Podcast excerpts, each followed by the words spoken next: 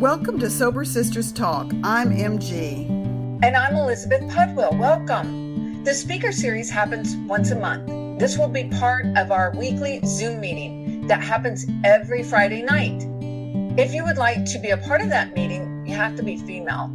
And send us an email at sobersisterstalk@gmail.com. If you would like to tell your story, please reach out to sobersisterstalk@gmail.com. We want to have more stories out there in order to help other women. And here's our next speaker. Thanks for listening. Also, we'd love to invite you to a Zoom meeting this Friday night at 6 p.m. Central Standard Time. If you're interested, email sobersisterstalk@gmail.com and we'll send you the meeting information and password. We hope to see you this Friday. For our next podcast, there's a little bit of background noise, but bear with us. It's a lovely story, so hang in there. Thank you.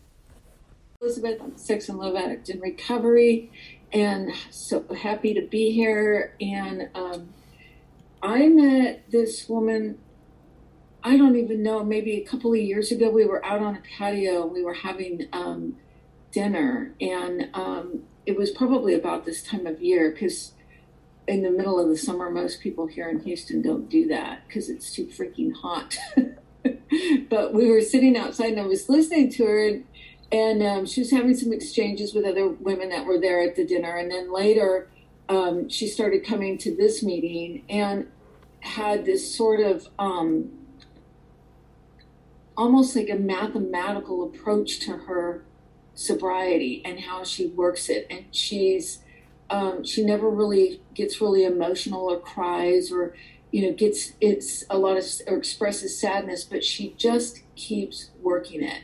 And I have an intense admiration for women who do that, period. I don't care how you do it, but she keeps working it. And in the last year, I've seen a huge amount of progress from her, and I can't wait to hear her entire story. I never have, so welcome.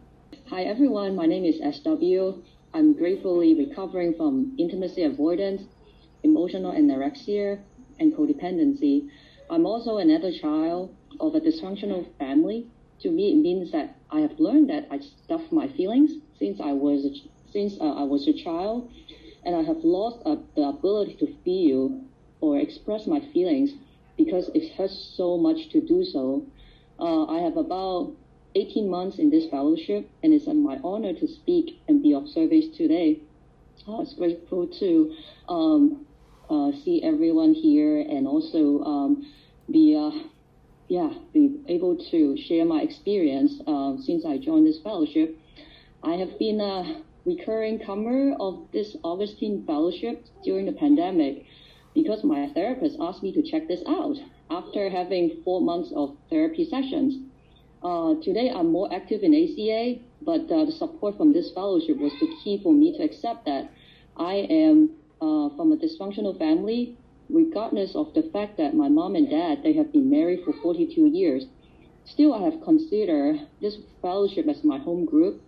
My original goal of seeing this particular therapist was to get more clarity in decision-making because I was not able to stay objective and practice detachment from emotions when being in this romantic relationship with my boyfriend at that time. I felt like I felt so bad, and nothing I did could make him happy. I assumed going to this fellowship was an assignment as part of the assignment of the therapy sessions, although later I realized that it was a suggestion from him only, and for me, I always like to meet more new people and explore new ideas. So as a compulsive validation seeker, there is actually no emotional difficulty to add more people-related activities on my to-do list. My romantic relationship did not last during the pandemic. And during that time, that's the time that I hit my bottom. And that was the first time in all of my relationship that I did not feel relief and free again. And the breakup part was surely not emotionally easy. But this one was very different from the other ones. I was so anxious. I felt so frustrated with myself on why I had these bad feelings similar to that time. Meaning that time was, I felt very bad when my brother moved away to join his wife. In my mind, I was not able to accept that I could not work harder to change the past or change the outcome. So I feel so inadequate and so regretful that I could not forgive myself. So besides being frustrated and sad, I was not able to focus the most exciting thing in my world, the challenges at my workplace. I felt so scared at that time because I may be getting into the early phase of depression. So even without knowing much about this fellowship at that time, I know that, well, I just need some help. So from my own experience, usually when I work out a lot and talk to others, and they will boost up my mood in general. So as a go-getter, I get on the steps immediately. So in a month, I felt much better as I work hard on something that's new to me. And then the recovery journey continues, and I have more understanding about myself and the core compulsive behaviors. And I discovered that indeed, this issue of needing to work and doing more things to feel good is a much bigger self-esteem problem than just that breakup or getting over that breakup. Looking back, my brain was wired so incorrectly. I believe that I must not be good enough when others don't reciprocate. So I need to work harder to be better, to be interesting, to be educated, to explore new things in order to get others to like and appreciate me. So now you know why I am here. I want to talk more about my childhood, the listeners, so that the listeners can understand how my false sense of myself and the constant need of external validation were developed. I was born and raised in Hong Kong until I was 18. In general, Hong Kong people have a very, very fast pace in life. So since I was young, both of my parents taught me that in order to keep up with others and fit in, I have to walk fast, I have to speak fast, work fast. Basically, I live fast and don't waste time to look back, always look forward. And the motto in my family is time is money, and then second, efficiency is the key to success, and then third, talking about feelings is a waste of time. Don't talk, don't share until there's a big problem to solve. Don't bring any small problems to the table because you need to deal with those on your own. Otherwise, you must be stupid. So my parents have almost never tell any imaginative stories. They only describe facts, true stories, very analytical-minded people. And since I was young, my creativity was totally suppressed because creating drawings, that's what I really like, are not considered to be efficient work. So, and my mom and dad were both very busy and exceptionally hardworking since they were young. They both firmly believed that the best love to give to the kids is to get them the highest education so that my brother and I will have a comfortable life without financial stress. Their plan is to earn enough to support us until we finish our doctoral degree either in US or UK without getting any school loans. From my own world, I believe that this childcare plan was very stressful for them. They had to earn and save about 4 times more than an average family in Hong Kong in order to achieve this goal. They are having really good intention as good parents. I totally believe that, but they did not take time from work unless it's sickness-related since I was born. I can't even remember if my mom even took maternity leave, but I know that I was in daycare as soon as I hit the minimum age requirement. Both of my parents pursued their master's degrees when working full-time when I was very young. And my mom, she has 2 side hobbies on top of her 2 teaching jobs and being a caregiver of both of her parents. She likes to help others to the point that she's always tired when she's home, or when she's awake, she will be researching on which stock to invest, and she's always on the phone. She also likes to help others arrange funerals and events and try to coordinate with her many other friends to get the best deals for funerals or for events or travel plans. When I heard her speaking on the phone or even at funerals, she's always busy, making sure that everyone was all right, everyone was situated, and never show any sadness. My mom and dad will also take me to church on Sundays because that's her place to get free child care for a few hours, socialize, meet more people to take on more work than she could ever handle. And as a result, more housework was taken care of by my dad. And he would complain to me a lot about my mom's overscheduling behaviors. And on the other side, my dad also had overscheduling behaviors as well. He was busy with his own research projects and take care of the administrative part of childcare. Unlike my mom, my dad rarely brought me to see his friends. And if he did, he would say something like culturally seen as humble. For example, my daughter, she's stupid and she's not good enough and anything in front of me, when others actually was praising me that, hey, I have grown so much or I behave well. So I did not feel like I get my parents' approval since I was young. And because of both of my parents, they overschedule themselves and they also need to take care of my brother who's 14 months younger than me. I did not get much physical affection and emotional connection with my parents when I was young.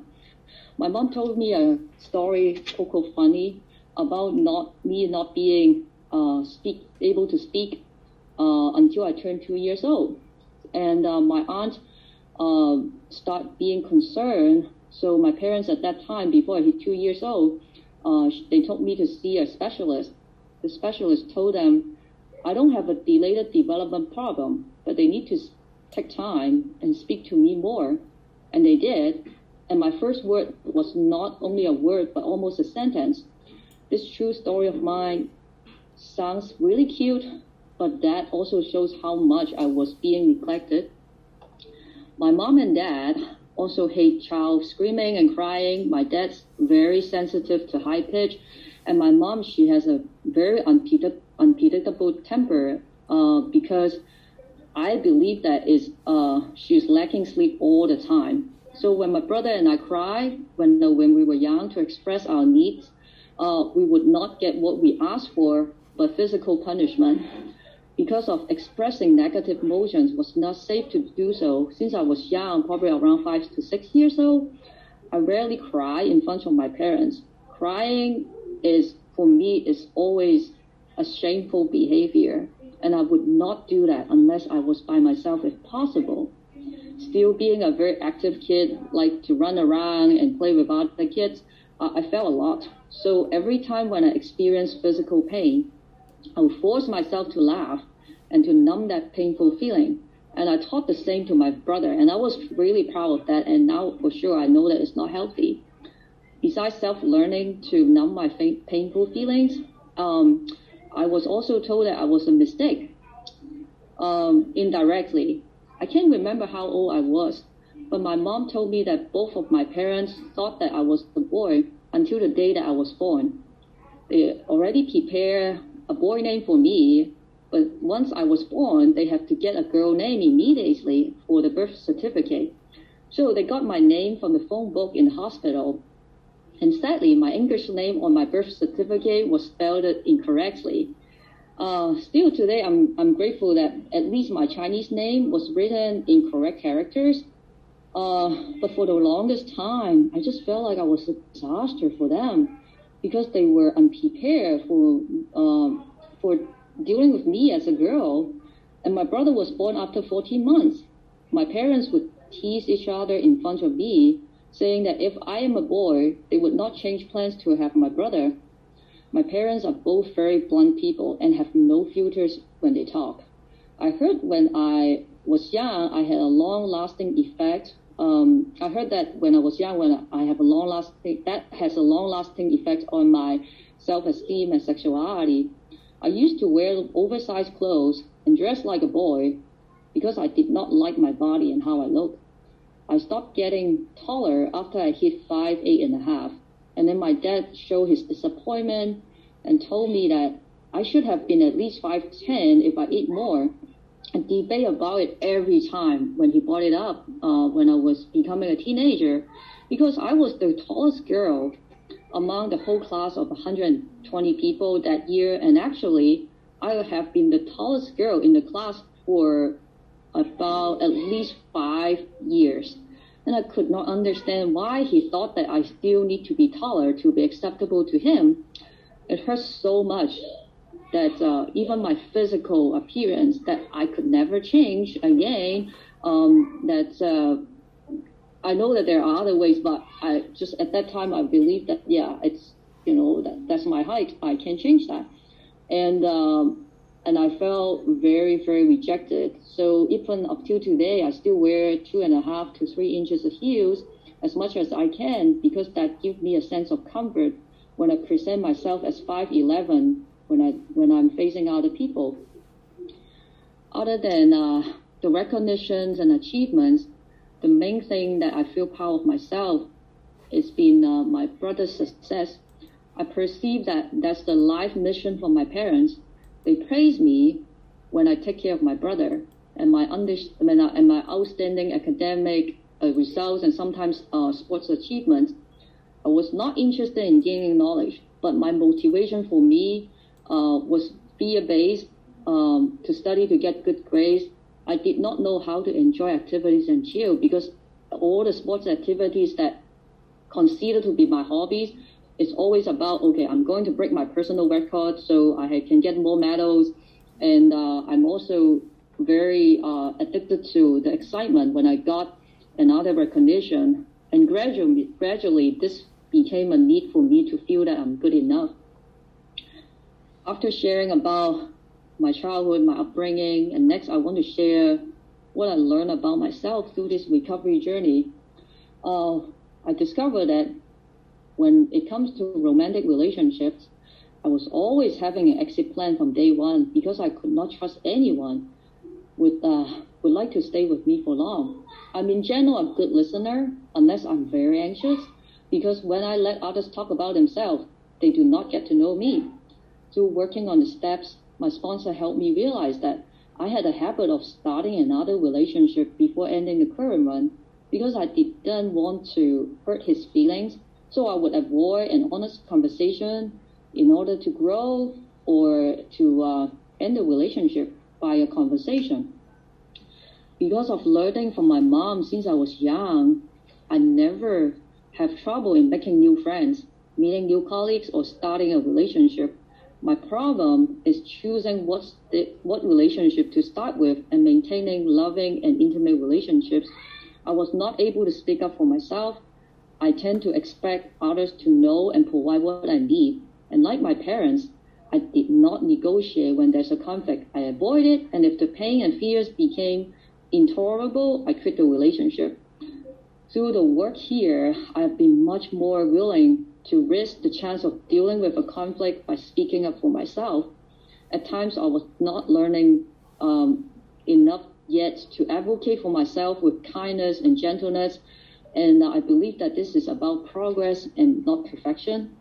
From daily practice of writing down a daily inventory, reflection and meditation, and check-in calls with others, I now have tools to manage my initial desire once I get triggered. I learned to question and challenge my automatic negative thoughts. I became more open to allow God to guide my work and my healing. And another pattern I discovered through working on these steps was that I was an avoidant, and the enmeshment behaviors in romantic relationship had been so much severe after my brother moved away. So working on the steps in this program here, I realized that in my mind, being with my brother was the safest place in this world. As for the relationship with my brother, we had lots of shared hobbies and interests. We went to the same kindergarten, same schools, and the same universities. And one time we actually worked in the same place and also the same department, because we work in the same field. We spent so much time together, even after we both passed 25, and even when each of us was in a dating relationship. So looking back, thinking about like how much time I spent with my brother, and I was actually unavailable, and I was I could not be emotionally intimate with any persons I was dating, and I justified that I need to take care of my brother, and I had no time to deal with this quote-unquote needy man.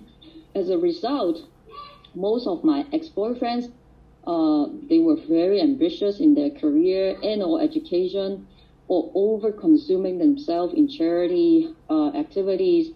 And I had to admit that in the past, I just took their presence to run my own perfect shows, to show up as a happy couple in a bunch of others, and there's no true intimacy between us. I also like to work on my own projects during holidays because of the shame. I felt like, oh, I need to be productive when all others were taking a break so I can get ahead and at least I'm not behind after the holidays. And after my brother moved away, I signed up to participate in more sports events, charity work, get more work, and try to get on days between the work or social event. During that time, doing something that I could intellectualize was much better than dealing with my problem of not wanting to feel the pain, even when the solution is actually really simple. But yeah, and the solution is very difficult to accept and go through. I had 2 long-term relationships after I lived without my brother being around. The first one, I could not accept the marriage proposal after dating with intention for 2.5 years. And even after both premarital counseling and individual counseling, because of my shame, my body was so afraid of not being good enough to be a wife and a mother. I lost about 10 pounds within a month and I threw up one night. So that's the end of that relationship. And the second one seemed totally opposite, but the gradual dysfunction was still caused by the same problem, the enmeshment and constant fear of not being good enough. And the end of that relationship led me to this fellowship, and it's truly a blessing. And indeed, the replacement of my relationship with my brother, I was emotionally dependent on him to give me that sense of safety. And when he and I were together, we created my younger self and the relationship with my parents that I could show off my brother to my parents. Hey, look, my brother is happy and does his work really well. So meaning that I'm a perfect sister. And so I deserve your love right now. That was very, very dysfunctional thinking on my end. Looking back, I'm very, very thankful for myself to do this difficult work to heal and on the journey of healing the childhood trauma so that today I can catch myself when I attempt to be very busy or rely on another person's validation to feel good enough, and being willing and then be able to surrender to God so that I can live in serenity by letting go. I would like to switch gears to talk about my sponsor-sponsee relationships that I have had so far, because in this journey, having a sponsor is very important part of this growth process. The sponsor-sponsee relationship was my practice ground to learn how to maintain healthy relationships. My journey was not as smooth as I first expected. I got let go by 2 sponsors. First one, after almost 3 months in this fellowship, my first sponsor told me that she could not help me anymore. I felt very hurt and disappointed during that time because I worked very, very hard each day to get to step 6 in less than 3 months. I believe that I demonstrate extraordinary honesty, open-mindedness, and willingness to her and also others. And with more and more recovery, I was able to accept that the reality is she did not want to be my sponsor anymore when I did not do one of the most important things on the list about what we agreed that I would not do. Today, I'm grateful that she was telling me the truth, that she did not know how to help. She did not know how to help me, period. And that was nothing to do whether I met her or not. It has nothing to do how hard I worked on this journey or not. The end of this sponsor-sponsee relationship helped me understand my patterns and got better. I was able to trust God that He will provide, And I accepted that the part of my recovery story, and there's no shame about that. Her choice of not being my sponsor does not mean that I am a bad human being. And the period was when I was not having a sponsor, I actually pushed myself even more into the program, and I grew a lot more because I was acting as if I was self-sponsoring. I went to at least one meeting each day, but on average 2 a day. I start extending my recovery networks to those in East Coast and also in West Coast. I did 3 to 4 phone calls with ladies from different states each day, observed carefully on different meetings format by group conscience, took survey positions like being a timer or being a reader, and I stay in the after-meeting fellowship to listen to newcomers' questions and share my experience. I got my second sponsor from the East Coast within a month, and as compared to my interaction with my first sponsor, I became much more honest about the list of the things that I am willing to do and what I want from this journey. This was the first time I finally felt like this is my recovery journey, and this was the first time that I felt like I was not working on the steps just because someone whom I respect tells me that's good for me. She agreed, and she took me to step 8. It was a very peaceful journey when I held the belief that providing clarity to her is kindness. In about 2 months, she told me that some of my inventory items trigger her own trauma to the extent that affect her emotional well-being. So she decided to stop sponsoring me. The blessing from this sweet lady is that she wrote me a really, really thoughtful email at that time when she ended the sponsorship. That's so much love from her to care about a stranger like me. She told me that there was hope for me, although I was still in an unclear stage. And she suggested me to restart with step 1 with my next sponsor. I was at peace because of her love and also God's guidance. From this breakup with my sponsor, I grew more trust in God that there's a better way, and I'm getting to one step closer each day as long as I'm not giving up myself. I met my next sponsor who's living in West Coast when we first met in an East Coast meeting. I was really glad to know about her and her life story. I did not know what it was during that time, and later I realized that I have trouble with people who have an authoritative voice due to my childhood trauma. With my current sponsor, I could be even more honest and be open-minded. Her voice to me is not triggering, and my brain hardly would associate her voice to being judged. At times, when I think of her and her guidance, tears will drop because the unconditional love I had not experienced enough with my parents. I was happy to share with my day with her, and she helped me get through some very tough, dramatic moments. My sponsor helped me create a habit of taking a daily inventory and meditation, and also another name is called conscious contact every day. So now I can see the world differently because I can breathe in God and allow the Spirit to come in and help me see the truth. And she also helped me be humble and take a closer look at the 12 traditions. I'm more grateful to learn from this woman of wisdom by witnessing a lady who truly acts to respect equality, equity, and humbly serve others, and does her best to raise her kids and has exceptionally high emotional intelligence. She does not have a research background, but she can explain things in the most analytical way so that I can understand what she's talking about. This part of our journey makes me cry a little bit every time. Last year, around the same time, I called her to check in, and she told me that she's in the hospital. And at that time, I was quite self-absorbed, and I thought that she's doing the H&I hospital visitation work around 10 p.m. her time at night.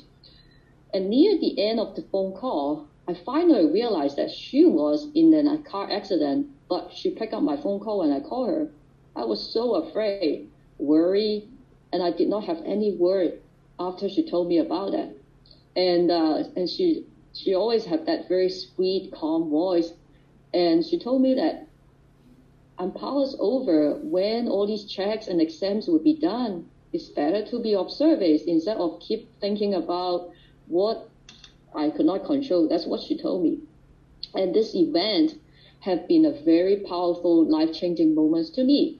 That is so much love that a person can give to another person.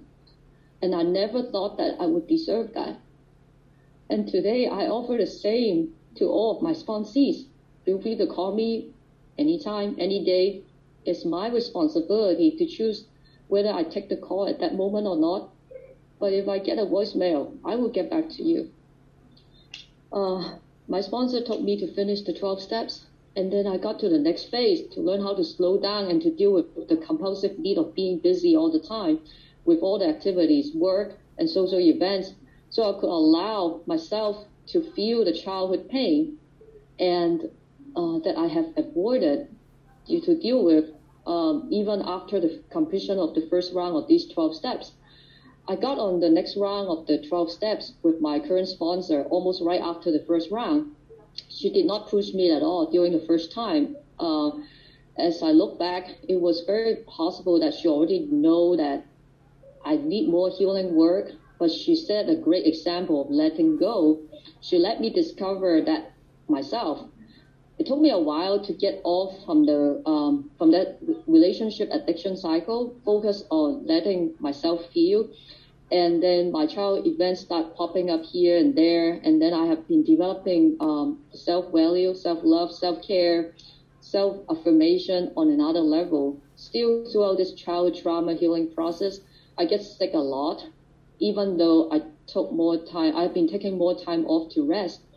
The emotional experience has been so intense for me, even though my brain has not been catching up yet, but my body has been keeping the score. Lately, I've been dealing with nausea, dizziness, that it was not being able to explain by the doctors and specialists and physical therapists. It's not a very pleasant experience to be less productive, but I'm grateful that the experience has been helping me to let go my fears of not being able to take care of myself. And the blessing from that is also that I no longer take my partner or my boyfriend to be responsible when I'm sick. The reward from this journey is totally worth the hard work from my own experience.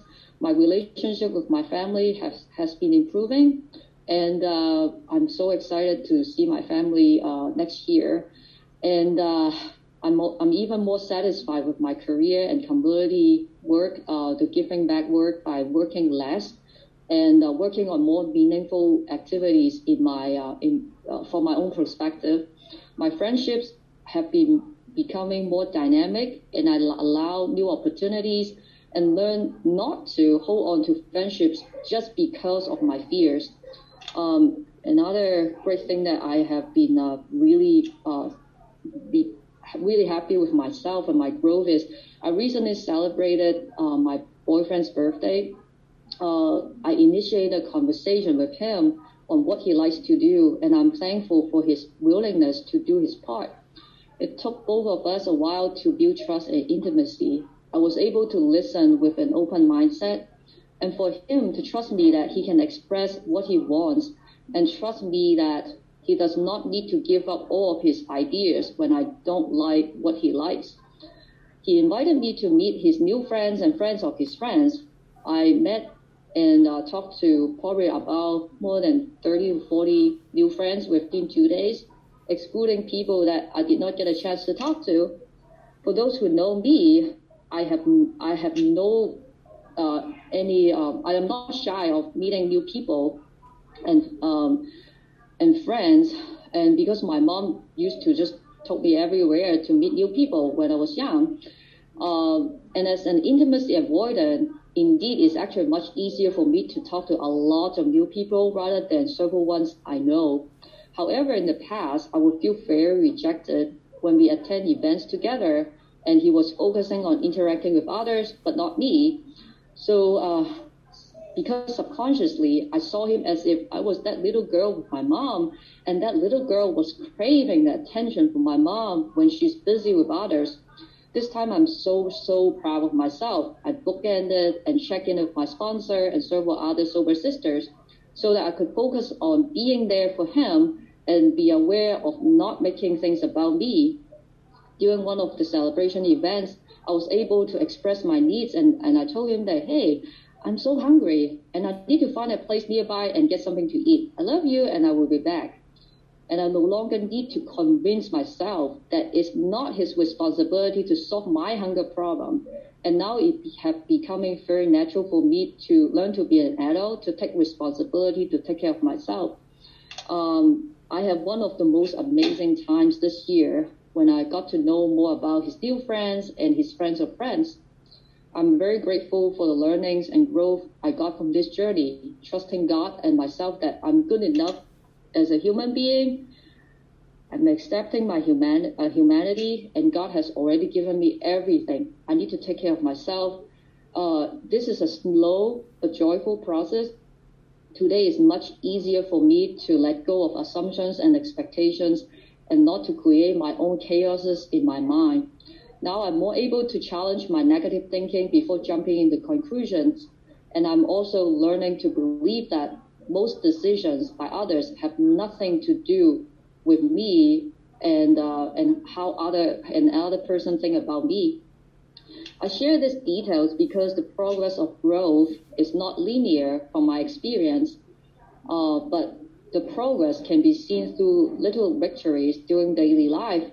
I can't explain in words that now I can see how others are experiencing the joy of life when I can let go of my expectations on them. And my service commitment here has been, I hope that has been helping others to make decisions to live life in an authentic way without the need of the emotional dependency and or chemical dependency. That's all I have today. Thank you for listening. Thank you for letting me speak here.